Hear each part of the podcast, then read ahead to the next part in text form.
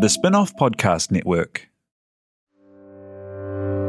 When the Facts Change is brought to you by the Spinoff Podcast Network in partnership with KiwiBank, the bank for Kiwi looking to get ahead in business and in life. A bank that delivers expertise and banking know how, smart advice for business owners wanting to invest, grow their business, or diversify. A bank that adapts with technology through the lens of its people and customers. It is a bank with heart that is driven by its purpose. Kiwi making Kiwi better off.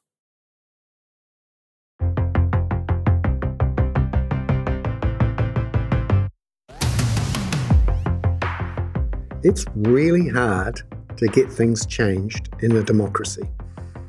Turns out people don't like giving up things, and they're not very good at understanding the future benefits of things or a long improvement in their circumstances. So, when they're offered some sort of new policy that says they have to give something up, particularly if it's to someone else, or give something up in the hope that things will be better in the future, or more importantly, not worse, it's actually really hard to get that across to voters.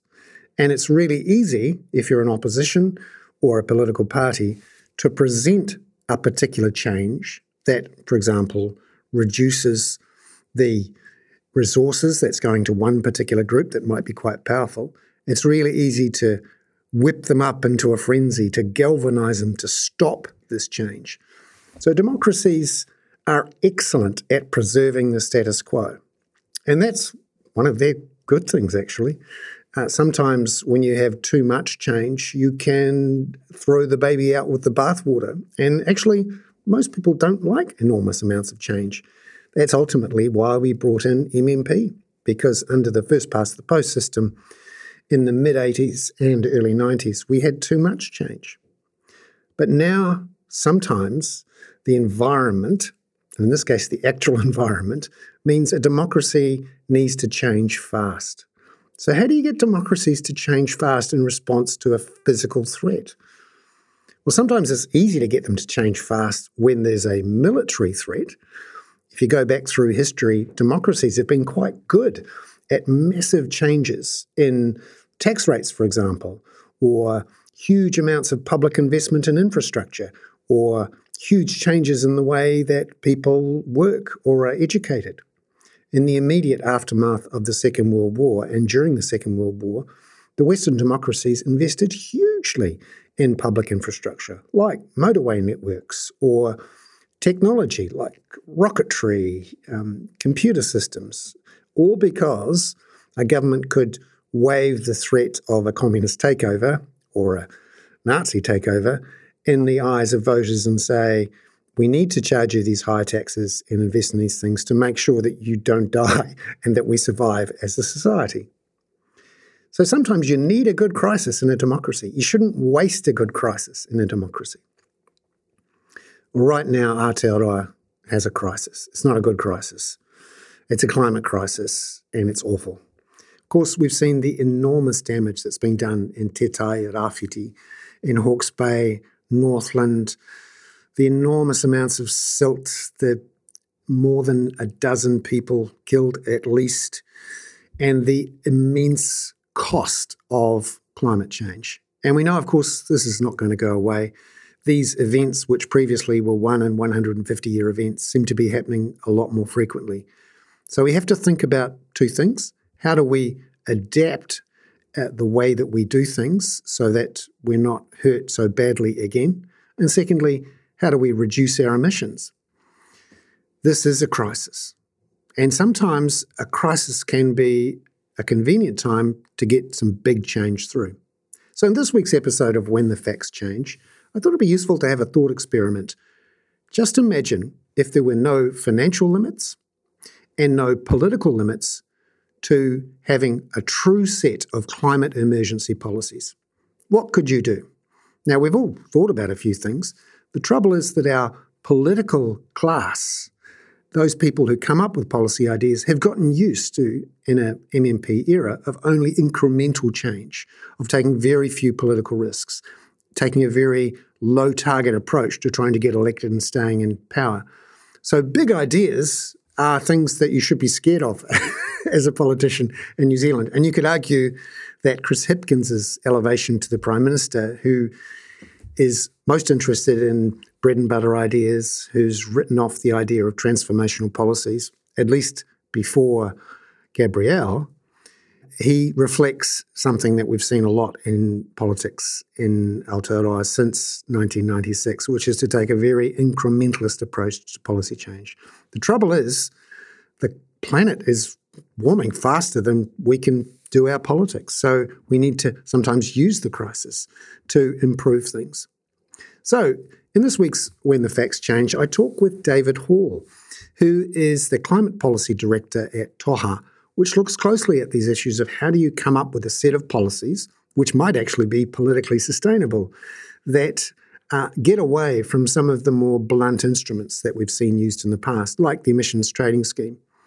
And we go through the sorts of things you could do, but also the sorts of things that are being done in other places. We're quite isolated here in how we think about climate, in part because both the main political parties have been so risk averse. But when you look at what's happening in the United States with the Inflation Reduction Act, which we talk about in this week's episode, and the response that we're seeing from the European Union, where both have essentially abandoned a quite conservative fiscal approach to doing climate policy. They're offering really big incentives and subsidies and tax credits so that people make the leap to buy the thing that might be expensive right now, but that is much cheaper to run over the long run. We talk with David about the sorts of policies you could do that aren't necessarily about money, that might be some sort of regulation, and aren't necessarily just about uh, burning less fuel or having a different fuel system that actually involved some of the changes in how we use land, um, the sorts of bio uh, tools that we could use to reduce our emissions and be ready. Because we know that when we look back at the disasters of the last two or three weeks, just imagine if we'd had a decent set of microgrids powered by solar power, those cell sites run by solar power and batteries, the ability to have lots of different parts of the country able to soak that water up rather than have it run off and into someone's backyard and fill up as a layer of silt. That's this week on When the Facts Change. Just imagine if we could do these big policies all at once and not waste a good crisis. I'm Bernard Hickey for When the Facts Change on the Spinoff Podcast Network.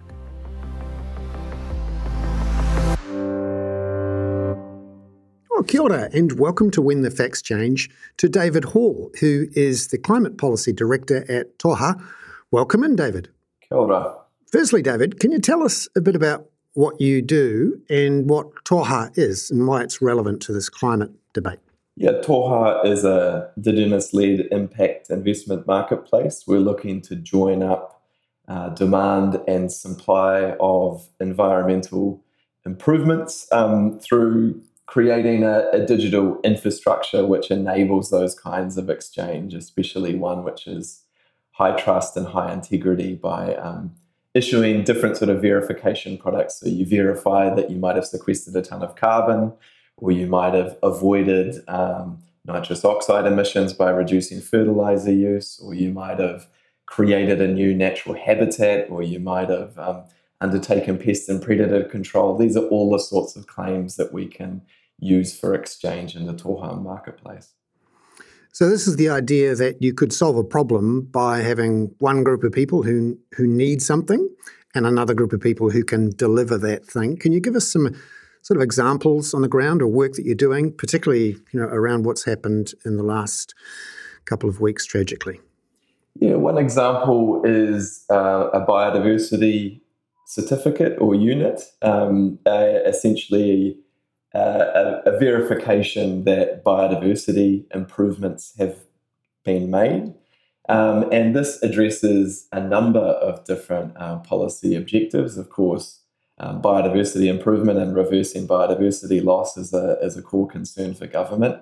But it also feeds into what we call um, nature based solutions. And another wonkish term in this space is ecosystem based adaptation where we're using natural ecosystems like forests, uh, wetlands, estuaries, riparian planting in order to enhance the resilience of landscapes. And um, currently, that's hard to finance. Uh, we have an emissions trading scheme, for instance, which monetizes carbon, but only forests of a certain size. They need to be one hectare or more. And so, a lot of the sorts of ecosystems which are really important for adaptation um, don't have a payment mechanism. And so, something like a biodiversity uh, credit or a biodiversity unit could help to finance these sorts of landscape interventions. So, you're um, someone who's spent much of your working life thinking about climate policy and wondering, I imagine, why on earth humans can't um, understand the science and act together in their own interests in the long run uh, to um, reduce emissions, adapt for climate change.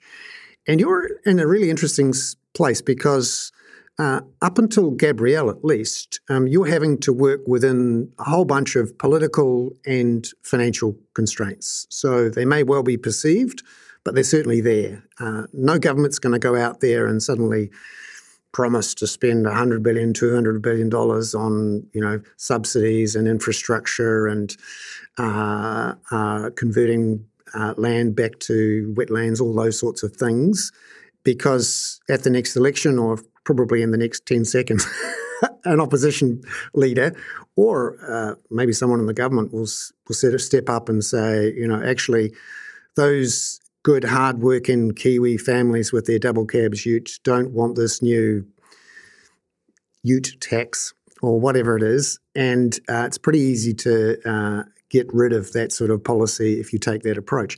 Unless, and this is a fascinating thing with democracies, you have a crisis and people can see up close and personal what climate change means, that maybe it's a good idea to, to solve it.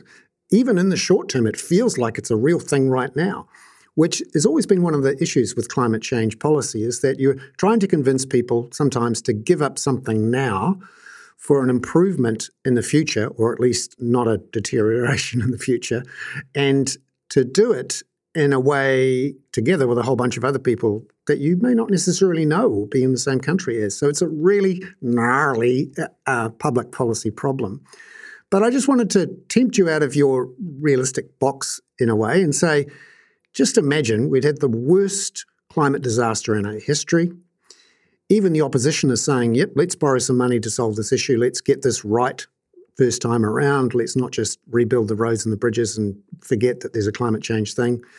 Uh, and even the opposition leader has um, uh, put one of his backbenchers back in her box when she suggested that climate change was not uh, induced by humans. So let's have this thought experiment, David. Just imagine there's no financial constraints, because in reality, I actually think there aren't. Um, even with the current debt limits, we could do 60 billion. And there's not many political constraints that, you know, even the uh, conservative parties, as we've seen, for example, in Britain at various points, um, are keen on uh, climate change policy. You've got to remember, it was uh, Margaret Thatcher and Ronald Reagan who just talked about climate change and doing something about it. But so no political constraints, no financial constraints. What do you think a climate emergency policy set might look like? Yeah, so I mean, I, I, agree with your diagnosis of the problem. And indeed, when I did my PhD way back when, it was precisely around that political psychology of climate change and the sorts of impediments um, that created not just for, for citizens, but also for politicians having to make those um, bold decisions. And I agree that a crisis like we've seen can um, induce some shock therapy and make people more attentive and aware of those risks. However, there's also a structural dimension to why we um, haven't seen the sort of action that um, we need, um, you know, to to meet the sorts of challenges that climate scientists have said and the sorts of pathways we need for emissions reductions. And it's because we've got these incredibly elaborate systems, be they energy systems or transport systems or urban development systems. Um, incredibly complex, incredibly difficult to change because they have their own lock in mechanisms. And so even if um, you know around Auckland today, um, Aucklanders are, are more attentive than ever to climate change as a risk and starting to think twice about driving their SUVs through the um, inner suburbs of, of Ponsonby and cluttering up the roads there and burning burning fossil fuels while they do so. Even if they're having their second thoughts about that, it's still incredibly hard to get out of that system because it's embedded in, and your work, um, your livelihood, your life is all reliant on that system being in place, and so it has its own lock-in effects.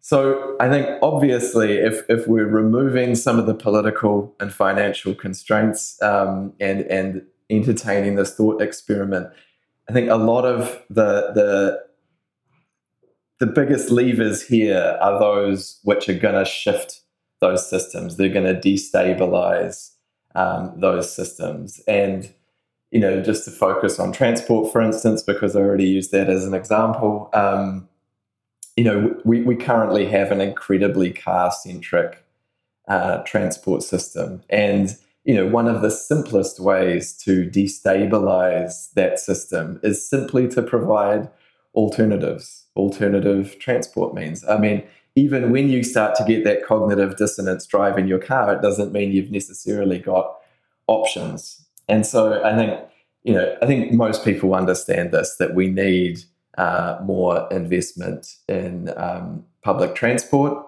and we need that investment to be in electrified public transport. It should be uh, electric buses. Um, the the rail networks should be electric, and in an ideal world, we might um, restore the sort of interregional, intercity. Uh, rail networks that um, we lost um, many decades ago, but used to exist. Um, you know, it, it's an interesting point that we're not talking about doing anything new here. We're actually talking about restoring rail lines that that did once um, service and provide those transport services throughout New Zealand.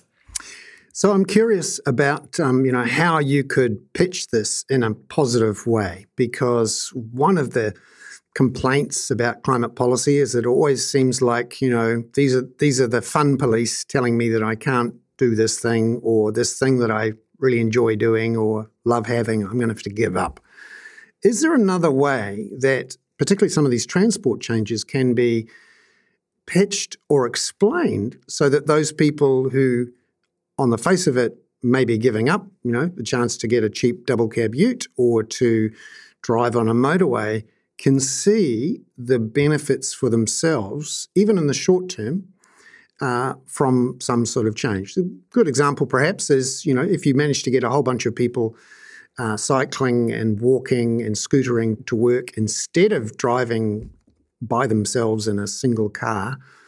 You know the um, the motorways and the roads would be freer for those people who have no choice. Well, I think that's right. There's there's a number of different um, co-benefits here, and I and I think actually freedom of choice is potentially one of the big values here to to forefront um, because obviously one of the attractions of private vehicles and our cultural attachment to you know the Holden and the um, you, you, know the V8s and, and all the rest of it is is that sense of freedom that the car gives you. You know, there's a whole culture of driving to the beach and enjoying a sunset from from the car parked up.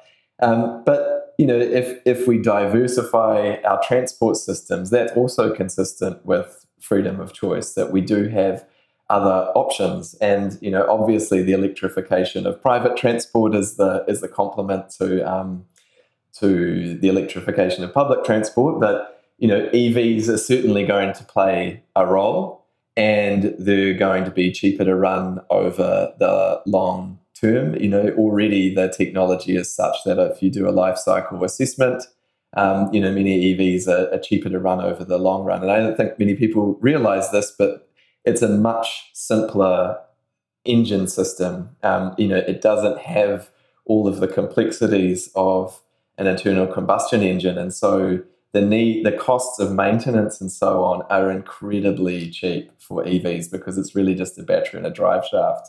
So you, you save money on the energy, but you also save money on maintenance costs over the long run. So there, there's a cost element here. Um, there's the freedom of choice element, and you know I, th- I, think there's as you as you mentioned, there's the avoiding things like congestion, improving um, health. I mean, I cycle everywhere around Tamaki Makaurau, um, around Auckland, and I get there quicker than most people. You know, fortunately, this only works for some people. Um, you know, I do live in the inner suburbs, so that makes it a little simpler. I'm curious about how um, the financial incentives could be structured to achieve this. There's the economist in me that says, ah, all we need is a price. All we need is a market, and we could solve this. And that's, in essence, what the idea of the emissions trading scheme has been and it's been imperfect to say the least in, in New Zealand and you could argue all around the world. But are there some financial tools that could be used to get over these fundamental problems that our brains have? For example, you know, the high upfront capital cost of a vehicle when we know, I mean, we're told that the long term cost of the vehicle is actually lower because the cost of the fuel is lower.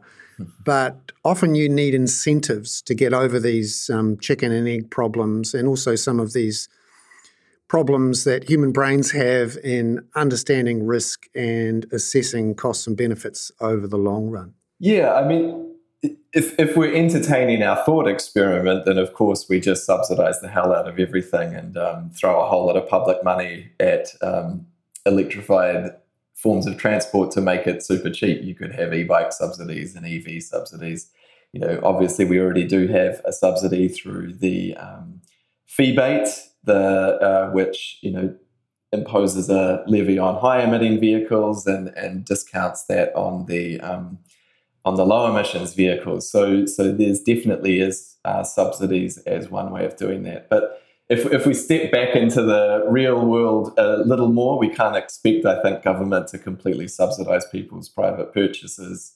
Um, and, you know, even um, things like the clean car discount, that feebate mechanism, it, it does have um, distributional implications because it's really only available to people who are purchasing those cars new. And so, you know, while that will benefit other people over the long run as some of those EVs start start to enter the um, second-hand market, it doesn't really help lower income households um, with their freedom of choice and their freedom to avoid emissions pricing and fuel taxing, which is which is making um, that fossil fuel driven transport um, more expensive over time. So you know, you might be more targeted, and, and certainly there's schemes overseas like um, EV and e bike share schemes where uh, local or central governments um, fund share schemes uh, for particular communities, and you know, organisations like Kāinga Ora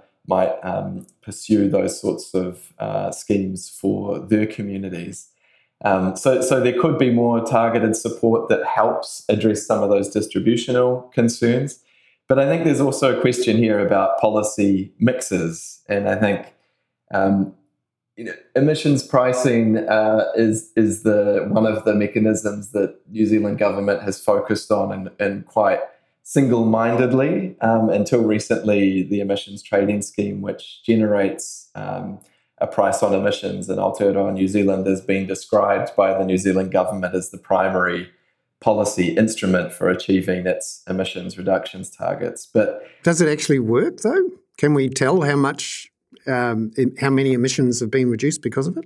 It could work, but all of the existing analysis suggests that prices would need to be significantly higher, uh, well above $200 a tonne, in order to induce the sorts of behavioral changes that would be consistent with the kinds of goals that we're trying to achieve for 2030 and 2050 and so on.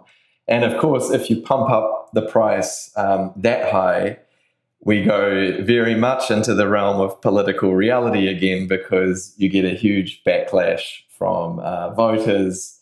It'd be very hard for a democratically elected politician to sustain that and also because we have an all sectors emissions trading scheme, which is quite unusual. All sectors except agriculture, but um, but but you know very wide coverage in that sense. Um, you know, different sectors are sensitive in different ways to the prices. They have differing levels of sensitivity to emissions pricing, and as we've discovered through our own experiment with the emissions trading scheme uh, land use change is highly sensitive to um, to an emissions price, and we've seen um, you know large scale registration of forests into the emissions trading scheme, and a lot of investment into um, permanent forests and some strong incentives for commercial forests as well. Um, so you know pushing up the price even further, it, it, it, creates all sorts of political tensions which are difficult for governments to manage. And so, a more pragmatic approach and a more effective approach is to take a policy mix approach. And this is certainly the recommendation of the IPCC in its recent report on climate mitigation. It says that you know both theoretical and empirical analysis has shown that a combination of instruments chosen to create positive synergies between them um, is the best approach. And so there's a group uh, which um, look, looking into this, uh, the economics of innovation and sustainability transitions consortium uh, based in the UK, and they've done some great simulation modeling in this. And they find that of all the different instruments which are available, um, it's actually EV mandates which are the most effective. So, mandating uh, the producers of vehicles to produce a certain proportion as electric vehicles. But the best of all worlds, the best possible outcomes from their modeling is combining that with emissions pricing and also with efficiency standards. So, it's having that combination which is um, most likely to create a social tipping point for EVs where suddenly um, the conditions are so favorable that you get this self reinforcing feedback loop and suddenly everyone's buying into EVs.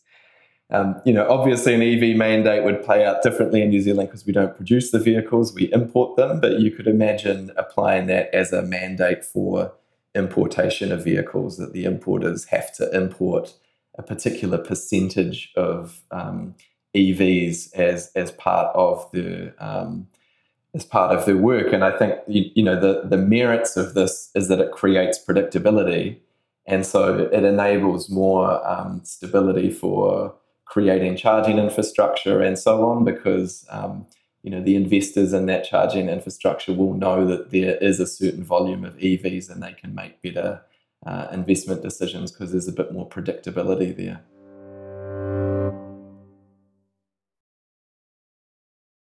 When the Facts Change is brought to you in partnership with KiwiBank to help you understand the issues affecting the economy. And that's what their team of experts is here to do too. Here's KiwiBank's chief economist Jarrod Kerr on what's happening with inflation in 2024. Globally, inflation rose to really high levels. We saw inflation averaging over 10% uh, last year. Now, central banks have reacted, they, they've tightened monetary policy, they've lifted interest rates to levels where it hurts. We've seen growth slow down and we're seeing inflation coming off, which is great news because we import a lot of inflation from the rest of the world, and that imported inflation is easing. So half the job that we're trying to do locally is is being done for us offshore. The other half, the domestic bit, well, that's the tough bit. That's the sticky inflation that's coming out of our housing market. It's coming out of construction. It's coming out of service industries, and it's going to be hard to contain. Visit kiwibank.co.nz to stay up to date with detailed economic analysis and forecasts from Jarrod and other Kiwibank experts. They take big issues from both here and overseas and make them relevant to Kiwi businesses. Ready to rediscover the joys of cycling? With over 300 kilometres of cycle paths across Tamaki Makaurau, Jumping on your bike and going for a ride is such a fun way to discover the city from a different perspective. Cycling is getting more and more popular across Auckland, so now's a great time to join the hype and give cycling a go. Head to at.govt forward slash cycling to find your nearest cycleway today.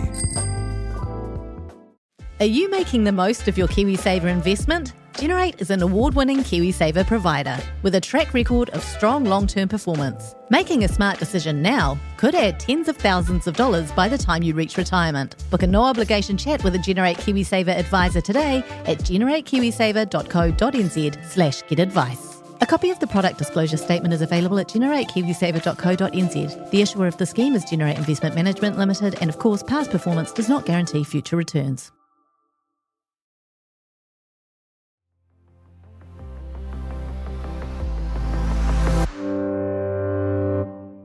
That whole idea of you know a collection of policies together, which may actually cost a bit of money, but which are pitched as a a, a benefit for everyone, uh, really takes us back to the Inflation Reduction Act of last year from the Joe Biden government, which, from my point of view, is the most inaccurately named uh, act designed to do something completely different, but is just plain genius because of it. Um, it ri- originally started off as a collection of sort of Green New Deal policies that were pretty immediately rejected by Republicans.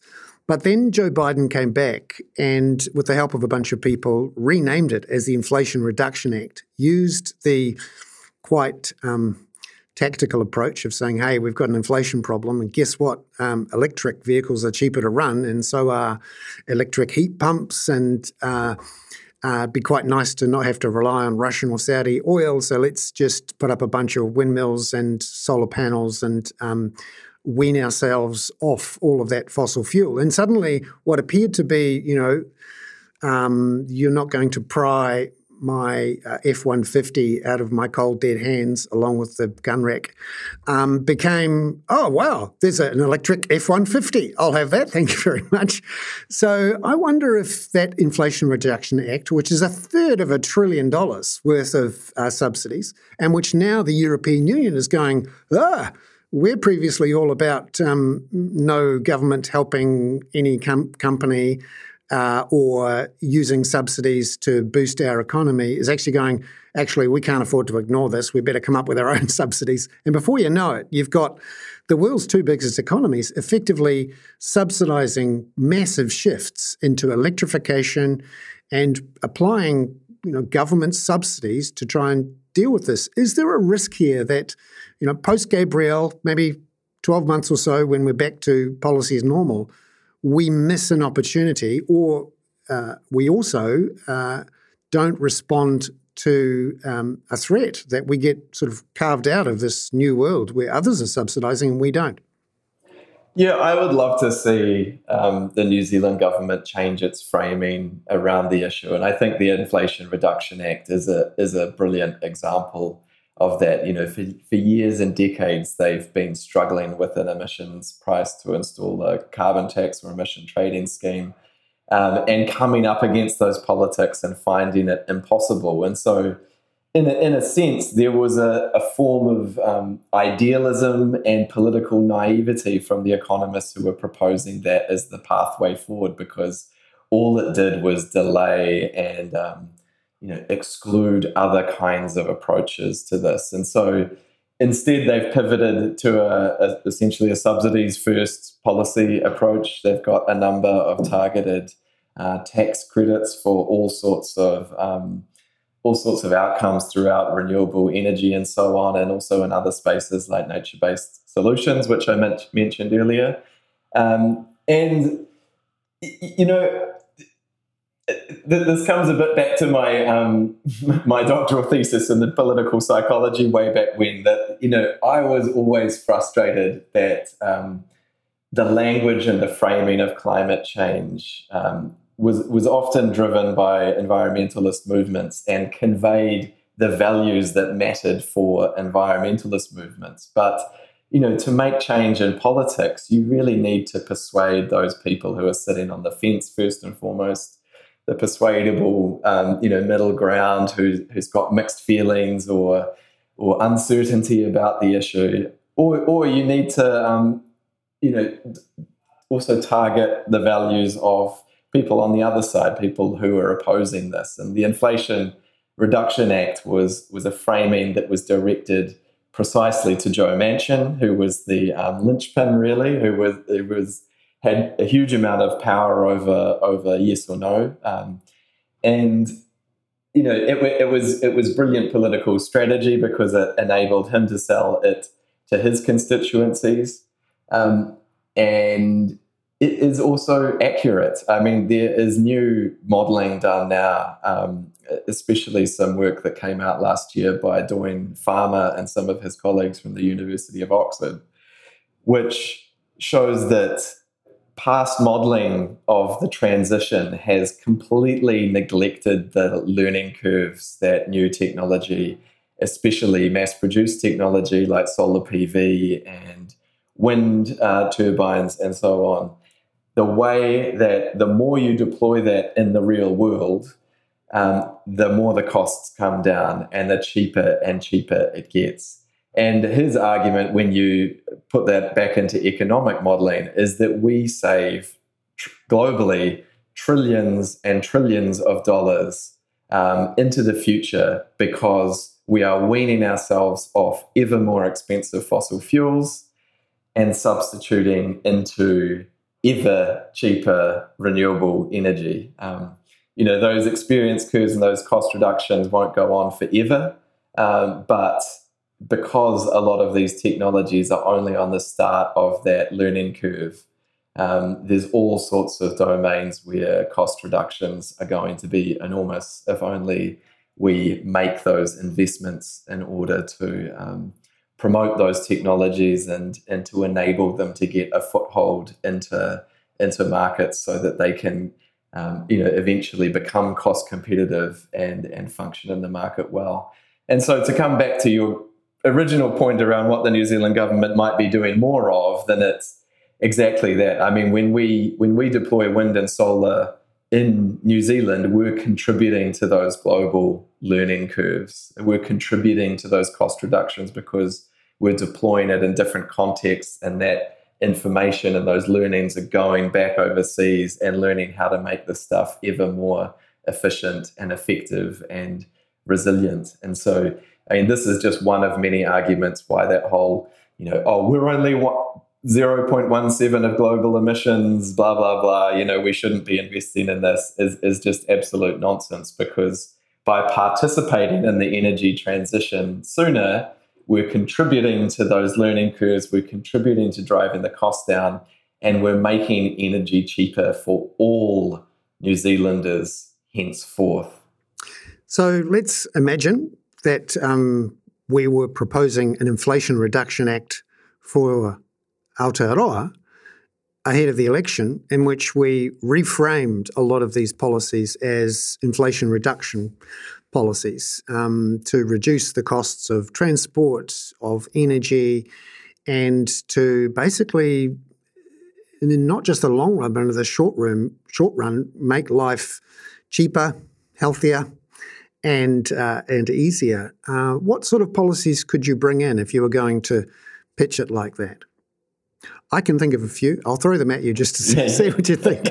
so, for example, um, the idea of uh, subsidising electric vehicles and um, using a good whack of actual uh, fiscal resource to do it, not just have a fiscally neutral approach like we have now. Um, to really encourage perhaps those people who are sitting on the fence, maybe the double cab ute drivers who'd love to have a, a really fast electric double cab ute, bring them on board. Um, secondly, the um, half price public transport showed that a government could do something quite innovative with public transport costs uh, to show people that um, you have a lot more people using the network and uh, suddenly the costs start falling, particularly if you invest quite heavily up front in electric buses and increasing the fleets of your buses so that you get more reliability and frequency. And then you do things, for example, around solar, where we haven't really applied many or any subsidies to get solar rolled out, particularly from a uh, microgrid resilience point of view. Just imagine if all of those uh, uh, mobile cell sites and um, small towns um, had been powered by solar and a few batteries here and there. Or just imagine if these towns had a few batteries and um, solar panels on all their roofs to supply their neighbours up the road um, and not have to worry about one substation in Napier being taken out and um, cutting off the power to an entire half of the island. Um, so uh, there's a few things. Um, starters for 10. I, I, think absolutely tax, tax credits could be a different way of delivering subsidies in transport. And um, we've already talked about that. And I was thinking of other examples. I think um, you know, biofuels is another space. Um, we've just seen the government withdraw its biofuel mandate, which I think is um, a pity because I think we need innovation in all spaces. And I think, um, you know, while there were concerns about um, the trade offs for land use in regards to biofuels, if, um, you know, woody biomass is being grown uh, purely for biofuel purpose, we're missing here that you know the waste to value opportunities are another um, opportunity for biofuels, and by um, uh, by removing that mandate, we're potentially missing out on the innovation opportunities there. And so, just imagine if that slash had been used to make biofuel instead of take out a few bridges. Exactly. Um, so certainly, tax credits could be another way to support that, and I think um, tax credits can be used in, in a broader sense for all sorts of innovation because you know one of the problems in New Zealand is that new technologies getting along the innovation pathway. Um, we have a real problem where we forget the D that comes after R and D, research, development, and deployment. Um, deployment is absolutely fundamental, and you know, we already have a problem with R&D. It's not as high as many other countries. It's about 1.4% of GDP um, here, and that's about half of the OECD average and well below some of those countries that are really pushing into innovation, and like Finland and Denmark at about 3%, and Israel up over 5%. So, so we could do more in the R and D space, but deployment is critical. Getting um, those technologies out in the field and starting to trigger those learning curves that I was talking about earlier, where we learn more about how to scale up these technologies um, by getting them out in the real world. So, certainly, tax credits can be um, can can be useful for encouraging all of this as as kind of market pull policies, as we call them. And again, these are these these are sort of part of that policy mix of having all the levers. But I will just add, you know, you know all of this um, depends on the government relinquishing its previous commitment to technology neutral approaches in policy. I think it really begs this question um, as to you know to what extent government is willing to stand behind particular technologies and push um, into those as strategic opportunities um, for New Zealand to solve its own problems, but also to contribute to solutions that can be scaled globally. And that's the kind of mindset which the US and other countries are increasingly going into rather than thinking about climate change as a as a cost sharing exercise and worrying about free riding, they're increasingly understanding it as a global competition to um, you know transform the uh, industries to be leaders in the green industrial revolution and to provide the sorts of solutions that will um, ensure economic growth in the decades ahead. And so I, th- I think I'd, it would be great if New Zealand was a little bit more strategic about precisely those sorts of opportunities. And, um, you know, some of th- th- there was a report in this um, commissioned by Callaghan Innovation a little while ago, and it identified agri-tech as an obvious uh, focal point for that kind of investment, and certainly um, you know, we've had a lot of R and D over the years, but arguably, again, not enough deployment of those technologies into the field.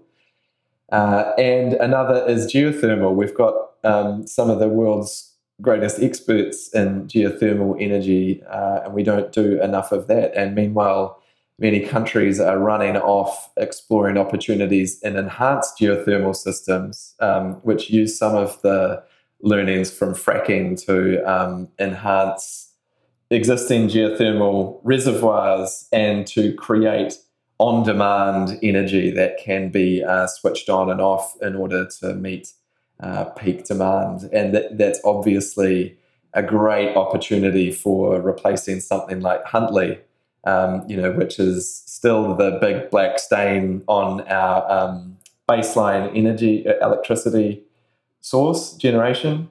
Those sorts of opportunities need to be explored, but they do require strategic decisions from government. David Hall, uh, who is the Climate Policy Director at Toha. David, thank you very much for being on When the Facts Change. Thank you.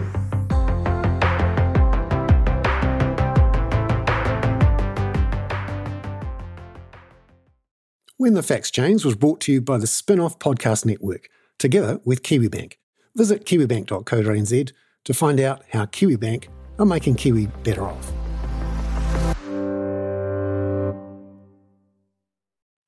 Kia ora e te iwi, Te Aihe Butler here, podcast manager at The Spinoff. If you enjoy listening to our podcasts, consider supporting our mahi by signing up to become a spin-off member at thespinoff.co.nz slash donate. The Spinoff Podcast Network.